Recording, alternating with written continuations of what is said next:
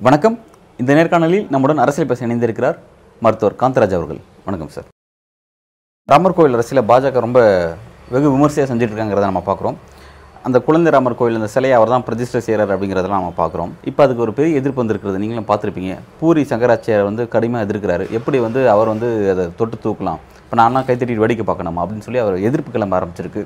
அந்த எதிர்ப்பு எப்படி பார்க்கலாம்? அதாவது பிராமணர்கள் விசஸ் பேக்வர்ட் கிளாஸஸ் அப்படிங்கிற மாதிரியான எதிர்ப்பா? அது எப்படி புரிஞ்சுக்கிறது? பூரி சங்கராச்சாரியர் சொல்லக்கூடாது. சங்கரங்கிறது வந்து பெருமா இது சிவபெருமான். அது சைவ கோவில் சைவ மடத்தை சேர்ந்த இருந்தால் பட் இன்னைக்கு அது வைணவ மாதம் அது எது இது ராமர் வந்து வைணவர் இது இருந்தாலும் என்னத்துக்கு அதை பற்றி பேசுறாரு? இவருக்கு அதுக்கு என்ன சம்பந்தம்? சங்கர சங்கராச்சாரியன் சங்கரம் பேரை வச்சுக்கிட்டு வைணவ கோ கோயிலில் யாரை வச்சா இந்த ஆளுக்கு என்ன வந்தது? இந்த ஆளு என்னத்துக்கு பேசுறாரு? இவர் யார் அதை பற்றி கேட்கறதுக்கு வாட் ரைட் ஹேஸ் காட் சிவபெருமானுக்கு வச்ச கோயிலை வந்து நீ தொடாதன்னு சொல்றதுக்கு கூட உனக்கு உரிமை கிடையாது. சிவபெருமான் வந்து பட்டியலினத்தை சேர்ந்தவர். இந்த மாதிரி பாப்பான் தொடக்கூடாது. நீ தான் போகக்கூடாது. ராம சத்திரியன் பேக்வர்ட் கிளாஸ் அதை பற்றி உனக்கு என்ன போகுது? அந்த பேக்வர்ட் கிளாஸை சேர்ந்த ஒரு கடவுளை வந்து கடவுளாக கருதப்படுகிற அந்த பேக்வர்ட் கிளாஸ் ராமனுக்கு பேக்வர்ட் கிளாஸை சேர்ந்த மோடி வந்து தான் தொட்டு தூக்குறாரு. அதுக்கு நீ வந்து தொட்டால் தான் உனக்கு தான் கேவலம். அவன் ராமன் வந்து பேக்வர்ட் கிளாஸ்ன்னு சொல்லிட்டு இருக்கிற ஃபார்வர்ட் கிளாஸ் நீ தான் அங்கே போகக்கூடாது. பரிதாபம் பாரு. சத்திரிய கடவுள சத்திரியனாக இருக்கிற ஒரு ராமனை வந்து ஃபார்வர்டு கம்யூனிட்டியாக இருக்கிற ஒரு ஐயங்கார் ஐயங்கார் ஐயர் வந்து தொட்டு கழுவி தொடச்சி இது பண்ணி பூஜையெல்லாம் போட்டு கும்பிட போகிறான் ஒரு பேக்வேர்டு க கிளாஸை சேர்ந்த சத்திரியனை ஒரு ஃபார்வேர்டு கிளாஸ்காரன் வந்து தொட்டு தழுவி கும்பிடு கும்பிட்டு கீழே இறங்கி போக வேண்டிய நிலைமைக்கு வந்திருக்கு திராவிட இயக்கத்தினுடைய வெற்றி. சார் இப்போ இந்த புரிதல்லாம் அவங்களுக்குலாம் இல்லையா? அது எதனால அடிப்படையில் அவங்க அதை பேசுறாங்க? அது இதெல்லாம் தெரியாதுன்னு நினச்சிக்கிட்டு பேசுறது. மற்றவர்களுக்கு தெரியாத நினைச்சு பிரம்மனை தவிர வேற எந்த கடவுளுமே பிராமணன் கிடையாதுங்க மிச்சம் எல்லாருமே நான் பிராமணன் தான். நீங்க சொல்ல சரிதான் சார். இன்னைக்கு பாத்தீங்கன்னா பல அம்மன் கோவில் தமிழ்நாட்டில் இருக்கக்கூடிய பல்வேறு அம்மன் கோயில்கள் வந்து இன்னைக்கு வந்து வைணவ கோயிலா மாறி இன்னைக்கு அதை தான் ஐயர் தான் அதை வந்து அம்மன் கோயிலுக்கு சனாதனத்துக்கு சம்பந்தமே கிடையாது. மதுரை மீனாட்சி அம்மன் கோயில் இருக்கு. மீனாட்சி அம்மன் கோயில் இன்னைக்கு அறநிலைத்துறை கட்டுப்பாட்டுல இருக்கு. அதுல யார் பூஜை பண்றாங்க பார்த்தா யாரு? பிராமணர்களா இருக்காங்க. யாரு? மலைமகள். பட்டியலினத்தை சேர்ந்தவ தொட்டு கும்பிடுற வெக்கங்கட்டு போய் நியாயமா பார்த்தா நீ தொட்டு தொட்ட உடனே உனக்கு தீட்டு கிடைக்கணும் வீட்டுக்குள்ளாரையும் விடக்கூடாது. ஒரு இந்த பெண்ணை ஒரு மலை ஒரு பட்டியலினத்தை சேர்ந்த கடவுளை வந்து நீ கும்பிட்டு வர்ற. அத்தனையும் தீட்டு. உன்னை வீட்டுக்குள்ளாரே விடக்கூடாது. உன்னுடைய இது பிரகாரம் சனாதன தர்மத்து பிரகாரம். எப்படி நீ வர்ற வீட்டுக்குள்ள சார் இப்போ இந்த இன்சிடென்ட்ஸ் எல்லாம் வச்சு பார்க்கும்பொழுது சைவம் வைணவங்கிற அந்த விஷயங்கள்லாம் வந்து அப்பவே முடிஞ்சு போயிடுச்சு. எப்போ இதெல்லாமே வந்து இந்து மதன்ற ஒரு போர்வைக்குள்ளே எல்லாத்தையும் அடக்குனாங்களோ அப்போ இருந்து அந்த இந்து மதம் இந்து மதத்துக்கான கடவுள் அப்படிங்கிறத எல்லாமே பார்க்க ஆரம்பிச்சிட்டாங்க. அப்போ அந்த இந்து மத கடவுளுக்கு யார் வந்து இந்த மாதிரி நம்ம பிரதிஷ்டை செய்யணும் யார் வந்து வழிபாடு செய்யணும் அப்படிங்கிறதெல்லாம் அது பிராமணர்ல தான் இருக்கணும் அப்படிங்கிறத இவங்க முடிவு பண்ணிட்டாங்க. அதனால தான் நான் எந்த ஜாதியினர் வேணாலும் அர்ச்சகராகணும்னு கொண்டு வந்தாச்சு. அதை கொண்டு வந்துட்டாங்க இப்போ. முடிஞ்சு போச்சு அவ்வளவுதான். ரைட் ஓகே இப்போ அது அதுதானே நிர்மலா மாமிக்கு அவ்வளவு கோவம் வந்தது. எங்க படப்புல மண்ணடி போட்டு. கடவுள் பூரா நான் பிராமணுங்க. அதை பூஜை பண்ணி அதில் வர்ற காசு அட்டுறவன் பூரா இப்போ ஐயரு. அதுதான் ஐயருடைய சாமர்த்தியம். நீ பெரியார் என்ன சொன்னார்? நீ சட்டங்களை என்ன வேணாலும் ஏற்றிக்க. அவன் நீதிபதியாக உட்காந்துட்டு அதை ஒடிச்சு கட்டி போடுவான் அந்த ஜாதிக்காரன். ஜாக்கிரதை என்னாரு இன்னைக்கு அதான் நடக்குது. கடவுள் பூரா நான் பிராமணு. அது அதில் வர்ற வசூலை யாரும் எடுத்து போறான்னா பாப்பான் எடுத்து போறான். அதான் புச்சால்தான் அவனுங்க எங்கே கா அதை தான் பாரதியார் அழகாக சொன்னார். சூதுமிக செய்வான் பார்ப்பான் பணம் வருகிறதுன்னு உடலு உயர்ப்பான்னார். அவரே எழுதினார். அதான் பாரதியார் தான் எழுதினார். சூதுமிக செய்வான் பார்ப்பான் பணம் வருகிறதென்னில் உடலும் வேர்ப்பான்னாரு பணம் எங்கே வருதுன்னு பார்த்தா அவனுக்கு உடம்பு வேர்த்து போயிட்டு அங்கே போய் உட்காந்துருவான் எந்த சாமியாக இருந்தால் என்னங்க?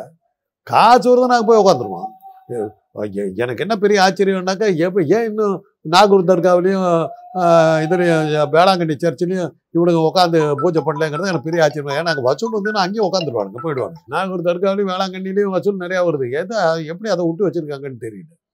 குடிச்சிக்கிற அங்கேயும் உட்காந்துருவாங்க என்ன ஒரு தாடியை வளர்த்துக்கிட்டு அப்படியே இது அந்த குடுமி சீவிட்டு அப்படி போயிட்டாக்கா நான் தாங்க ஆதி காலத்தில் வந்து சிவனம் இது வந்து முஸ்லீம் நாங்களும் ஒன்று தாங்க அப்படின்னு சொல்லிட்டு உள்ள பண்ணாலும் போயிடுவாங்க.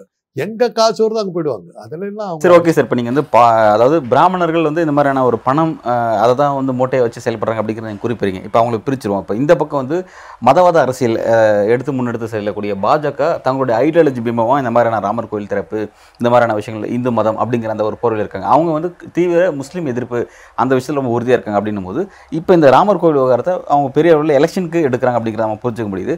இப்போ இதுக்காக பிராமண சமூகத்தில் இருக்கக்கூடிய சில ஐயர் ஐயங்காருக்கெல்லாம் எதிர்ப்பு தெரிவிக்கிறதுக்கான ஃபர்ஸ்ட் குரலாக பூரி சங்க சங்கராச்சாரியர் ஆரம்பிச்சிருக்காரு. இது அடுத்து அப்படியே வளர டெவலப் ஆக ஆரம்பிக்குமா? இது எப்போ எது வரையும் போகும் அப்படிங்கிறத நம்ம பார்க்கலாம். என்ன பயம் வருதுன்னா. சகல ஜாதியினரும் அர்ச்சகர் ஆகலாங்கிற இது வந்து க- கொஞ்சம் கொஞ்சமா வந்து அந்த நார்த்லயே வந்துருச்சுன்னா நம்ம பொழப்பு என்ன ஆகுங்கிற பயம் வருது. ஓகே. அவங்களுடைய அடிப்படை லாபமே அந்த க- கோயிலுக்குள்ளார கொள்ளடிக்கிறது தான் இல்லை சார் இப்போ எப்படியும் ராமர் கோயில் உள்ள அது அந்த பிரதிஷ்டை செய்யறதுக்கு வந்து மோடி தான் அவர் அதை தூக்கி வைக்கிறாரு. அது வந்து தனக்கான ஒரு இமேஜ் கிரியேட் பண்ணிக்கிறத அவர் செய்கிறாரு தவிர அவரே அதில் உட்காந்து பூஜை செய்ய போறாரு உட்காந்து அதை எப்படி அங்கே வந்து ஒரு பிராமணர் நியமிக்க போறாங்க? பிரதம மந்திரி பதவி போச்சுன்னா அந்த கோயில் அர்ச்சகரா உட்கார்ந்து இருந்தாலும் உட்கார்ந்துருப்பாரு. யாரு கேட்டா? சார் அந்த அளவுக்கு முற்ற மாட்டாங்க. அவரு அமித்ஷாவே இருக்கிற துபாய் ராமர் கோயில்ல வந்து அமித்ஷா வந்து அர்ச்சகராகவும் மோடி வந்து இது ஓ, இந்த நாட்டை விட்டு தப்பி ஓட வேண்டிய நிலைமை தான் வரும். அவங்களுக்கு விஜய் மல்லையா மாதிரி தான். அதனால தான் விஜய் மல்லையா இன்னும் வந்து ஜெனிவாவில் வச்சுக்கிட்டு இருக்காங்க. என்னைக்கு இருந்தாலும் இங்கே அடிச்சு துரத்தாங்க நாங்கள் வரணும் அங்கே வீட்டெல்லாம் ரெடி பண்ணுன்னு அந்த ஆள் அங்கே வச்சுக்கிறதுக்கு காரணமே அதுதானே.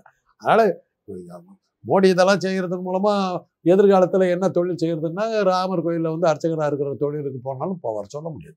அதனால் அதுக்கு ஏற்பாடு பண்ணிட்டு இருப்பார் அது பா- பிரா பிராமணர்களும் யோசிக்கணும். நம்ம தொழிலில் கை வைக்க பார்க்குறாங்களேன்னு யோசிக்கணும். ஏன்னா இதனுடைய விளைவு ராமன் வந்து சத்திரிய நான் பிராமணுங்கிறது இது கிருஷ்ணன் வந்து ச யாதவன் நான் பிராமணுங்கிறதெல்லாம் வர ஆரம்பிச்சதுன்னா நான் பிராமணா இருக்கிற கடவுளுக்கு ஏன்டா ஐயரை வந்து அர்ச்சகராக வைக்கணும் ஒரு எண்ணம் வந்து நாடு பூரா வந்துருச்சுன்னா நம்ம பொழப்புல மண் விழுந்துருமேங்கிற ஒரு பயத்தில் அவங்க எதுக்குறாங்க அப்படின்னா இவங்க டச் பண்ணாமல் இருந்திருக்கணும்ல சார் அதாவது ராமர் கோயில் ஒரு பிற்படுத்தப்பட்ட சமூகத்தை சேர்ந்த கடவுள். அதுக்கு ஒரு பிற்படுத்தப்பட்ட சமூகத்திலேருந்து ஒருத்தர் வந்து மோடி வந்து அதுக்கு அர்ச்சனை செய்கிறாரு பிரதிஷ்டை செய்கிறாரு நம்ம கண்டுக்காம விட்டுலாமே ஏன் வந்து செய்யக்கூடாது? பொழப்பே அதுதாங்க. அவர் சிலையை மட்டும் தான் எடுத்துக்க போற பூஜை செய்ய போறது இல்ல அங்கேயே உட்காந்து மந்திரவாத போறேன்னு இல்ல. வந்து நம்ம ஜாதிக்காரனே இருக்கட்டும் சொல்லி ஒரு சட்டம் போட்டாருன்னா என்ன பண்ணுவீங்க? அது அவ்வளவுக்கு டச் பண்ண முடியுமா சார் ஸ்டாலின் மாதிரி அவருக்கும் ஒரு யோசனை வந்து அனைத்து ஜாதியினர் அர்ச்சகர்களாம் நீங்க பண்ணிவிட்டாங்கல்ல. இன்னைக்கு ஒன்றும் சார் இப்போ இப்போ அதாவது ஸ்டாலினையும் மோடி நம்ம ஒன்றா வைக்க முடியுமா? அப்படின்னு தான் கேள்வி. ஏன் அப்படின்னா மோடி அப்படி ஒரு விஷயத்தை சொன்னா கூட அவர் வழி நிறுத்தக்கூடிய ஆர்எஸ்எஸ் வந்து இன்னும் பார்ப்பன தலைமையில தானே பிராமண தலைமையில தானே இருக்கு. என்ன இருந்தாலும் இந்த மூணு அஞ்சு மாநில தேர்தலில் என்ன பண்ணாங்க? பெண்களுக்கு சம உரிமை கொடுத்தாங்க. இலவசங்களை கொடுத்தாங்க நீட் தேர்வு எடுத்தாங்க எல்லாரும் படிக்கணும்னாங்க. அதெல்லாம் சனாதனத்துக்கு விரோதமான கொள்கைகளை தான் அவங்க சொன்னாங்க. அன்னைக்கே திராவிட இயக்கத்துக்கு வந்துட்டாங்கல்ல? திராவிட இயக்கத்தினுடைய வெற்றி தானே இது? அந்த இடத்துல இப்போ மோடி ஜெயிச்சா மாத்திரம் என்ன? திராவிட இயக்கம் என்ன சொல்லுச்சோ அந்த கருத்துக்களை தான் அவர் சொல்லி ஓட்டு கேட்டாரு. அதில் தான் அவர் ஜெயிச்ச மாதிரி கணக்கு காட்டினாரு. அடுத்து அவங்க வந்து இந்த அனைத்து சாதனையும் ஆச்சரியாகலாம் அப்படிங்கிற அந்த விஷயத்தை கையில் எடுப்பாங்களா? அவ்வளவுதான், அவ்வளவுதான். கையில் எடுத்துருவாங்க. ஆர்எஸ்எஸ் அதுக்கு வந்துருவான். அதுல என்ன இருக்குது? எப்படி சார் ஆர்எஸ்எஸ் இல்ல? அவங்களோட கோர் ஐடியாலஜி அதுதானே. தீபாவளி கொண்டாடுறான் சமண பண்டிகை பெரும் அஹ், பிள்ளையாரை கொண்டாடுறான் பௌத்தர் ச- கடவுள். அப்படி இருக்கும்போது ஒரு பிராமணர் அல்லாதவர் வந்து அர்ச்சகராக வருது வந்துட்டு போட்டுன்னு விடுறதுல எவ்வளவு நேரம் ஆக போகுது சார் அதை டச் பண்ணுவாங்களா அப்படிங்கிறத இப்போ கேள்வி. ஏன்னா அது வந்து நம்ம திரும்ப திரும்ப சரி இப்போ அப்படின்னா ஆர்எஸ்எஸ்க்கு ஏன் வந்து ஒரு பிற்படுத்தப்பட்டவர் தான் தலைமை தாங்கலாம்னா ஏன் மோகன் பகவத் சித்பன பார்ப்பனர்லேருந்து சித்பன பிராமணர்கள் ஏன் வந்து அதை தலைமை தாங்குறாங்க? தலைமை தான் கையில வச்சுக்கிட்டு இருக்காங்க. யார் வந்தாலும் நான் சொல்றதான் கேட்க மாட்டேங்க அப்படிங்கிற நம்பிக்கையில இருக்காங்க. என்னைக்கோ ஒரு நாள் எவனோ ஒருத்தன் வந்து தலையில தட்டி விட்டு போனாலும் போடுவான். அசோகம் வந்து நான் பிராமின் அது அன்னைக்கு அவங்க பா பார்ப்பனரால் ஒன்றும் பண்ண முடியாம சாணக்கி அவங்க கீழே தானே உட்காந்துட்டு இருந்தான். அன்னைக்கு தானே உட்காந்து சாணக்கியம் தான் கொண்டு வந்து உட்கார வச்சான். வம்சம் வந்து நந்த வம்சத்து மன்னர்கள் ஒரிஜினல் ராஜாக்களை ஒழிச்சு கட்டிவிட்டு மூராங்கிற ஒரு இனத்தை சேர்ந்த இவனுங்களை ராஜா ஆக்கணும் அவன் சாமர்த்தியத்தை ஆக்கணும் அப்புறம் சாணக்கியனை காணாம பிடிச்சிட்டாங்கல்ல. அதுக்கப்புறம் காணாம பிடிச்சிட்டாங்கல்ல. அதுதானே மூரா மௌரியர்களுடைய சாமர்த்தியம். அது போல வந்து ஆர்எஸ்எஸ் தலைமையும் மாற்றப்படும். பிராமணர் அல்லாத தலைமை மாற்றப்படும் இவங்க கையில வந்துச்சுன்னா என்ன பண்ணுவீங்க? டுவர்ட்ஸ் அளவுக்கு நகர்ந்து போகும் அப்படிங்கிறீங்களா சார்? ஆனா ஒண்ணு வச்சுக்கோங்க. கன்வெர்ட்ஸ் ஆர் மோர் ஃபேனட்டிக் தான் அந்த ஒரிஜினல் சொல்லுவாங்க. அது ஜாதி ம- அந்த அந்த மதம் மாறி போறவன் ஓவரா அந்த சாமியை கும்பிடுவான். ஓகே ஒரிஜினலா அந்த மதத்திலே பிறந்தவன் கூட அவ்வளவு தீவிரம் காட்ட மாட்டான். கன்வெர்ட்ஸ் ஆர் மோர் ஃபேனட்டிக்ங்கிறான் அது மாதிரி ஒரு ஆர்எஸ்எஸ்க்கு ஒரு நான் பிராமின் தலைவனா வந்தாக்கா பிராமணர்களோட மிக அதிகமாக பேசலாம். அண்ணாமலை அது மாதிரி தானே பண்ணிட்டு இருக்காரு. அவங்கள வந்து அட்ராக்ட் பண்றதுக்காக தான் பெரிய சனாதனவாதின்னு காட்டுறதுக்காக என்னென்ன ஸ்டண்ட் அடிக்கிறாரு? வா தனியா வா உன்னை பேசிக்கிறேன். ப்ளூ ஃபில்ம்லாம் எடுத்து விடுற அளவுக்கு ஒரு பெருசா போறாரு இல்ல. அந்த அளவுக்கு போறாரு. வார் ரூம்னு வச்சுக்கிட்டு இருக்காரு. அப்ப அது அந்த அளவுக்கு நகர்ந்தது அப்படின்னா வந்து பிராமணர்கள் விசஸ் குஜராத்திகள் அப்படின்ற ஒரு வார் வர ஆரம்பிக்குமா? ஏன்னா ரெண்டு பேரும் ஏன்னா எல்லாமே அதிகாரம் full அவங்க அந்த மட்டத்தானே போயிட்டு இருக்கு குஜராத்திகள் மட்டத்துக்கு வர்சஸ் அது மாதிரிலாம் வராது. ஏன்னா குஜராத்தில் மாத்திரம் இந்த வ- இது இருக்காங்கன்னு சொல்ல முடியாது. சொல்ல போனாக்கா வந்து பிராமணர்கள் வந்து கோலோச்சுற இடமே வந்து தமிழ்நாடு கொங்கணி பிர பிரதேசங்கள். அந்த மேற்கு கடற்கரை மங்களூர் இந்த இடத்துல தான் பிராமணர்களுடைய ஆதிக்கம் ஜாஸ்தி. மற்ற இடங்கள்ல இப்போ வந்து என்ன ரவுண்ட் அடித்தாலும் வேதத்துக்கான விளக்கங்கள் கொடுக்கறதுக்கு எங்கே வர்றான்னா கும்பகோணத்துக்கு தான் வர்றான். அங்கே இருக்கிற பாப்பனுக்கு தான் தெரியுங்கிறான் இவங்க தான் ஒரிஜினல் பிராமின்றான் இவனுக்கு தான் தெரியுங்கிறான் வேதங்கள்ல எந்த சந்தேகம் வந்தாலும் இவங்கள்ட்ட தான் கேட்குறாங்க அவனுங்களுக்கு தெரியாது. வடக்கத்தில் இருக்கவனுக்கு வேதம் தான் என்னன்னே தெரியாது. கும்பிடுறான ஒழிய முட்டாள்தனமாக கும்பிட்டுக்கிட்டு இருக்கான ஒழிய வேதம் என்ன சொல்லிச்சுன்னு கூட அவனுக்கு தெரியாது. அதை கேட்கணும்னா இங்கே தான் வரும். அதுதான் தென்னாட்டில் இருக்கிற விசேஷம். சார் கொஞ்சம் புரியல சார் ஏன்னா இப்போ வட மாநிலங்களில் தான் வந்து அந்த இந்து மதம் அதாவது அதாவது சைவ வைணவம்லாம் கலந்த ஒரு இந்து மதமும் அந்த அரசியலில் ரொம்ப தீவிரமாக இருக்கிறது அந்த பகுதியில் இந்த வழிபாட்டு தலங்கள் ரொம்ப பீக்கில் இருக்கிறது குறிப்பாக உத்தரகாண்ட் போன்ற ஸ்டேட்ஸில் அது ரொம்ப அதிகமாக இருக்கிறத நம்ம பார்க்கலாம். ஆனால் அவங்களுக்கு அதை பற்றின தெளிவான அந்த ஐடியாலஜி புரிதல் இல்லை அதுக்கான மெட்டீரியல்ஸ் எவிடன்ஸ் மட்டும் இல்லை?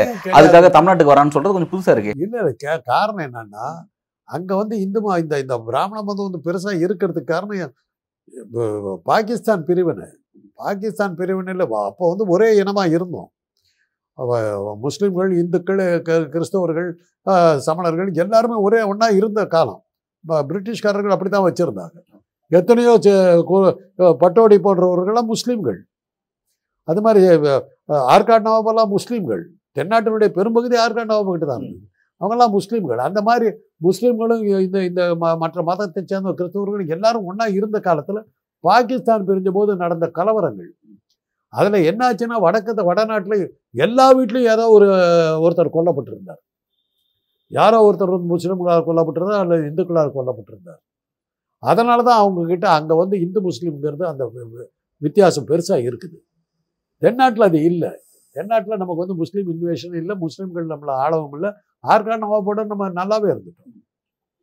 நல்லாவே இருந்துட்டோம். அதனால நமக்கு அந்த பிரச்சனையே வரல. தென்னாட்டில் இல்லவே இல்லை. இந்த முஸ்லீம் கலவரம்லாம் இந்திய மலைக்கு அந்த பக்கம் தான். ஏன்னா அது இன்னும் சொல்லப்போனால் பெங்காலில் தான் மிக அதிகம். அதனால தான் வங்க வங்கதேசம் ரெண்டா பிரிஞ்சுது. முஸ்லீமாக இருக்கவங்களாம் வங்கதேசமாக போனால் கிழக்கு பாகிஸ்தான் மேற்கு பாகிஸ்தான் பிரிஞ்சு. அதெல்லாம்.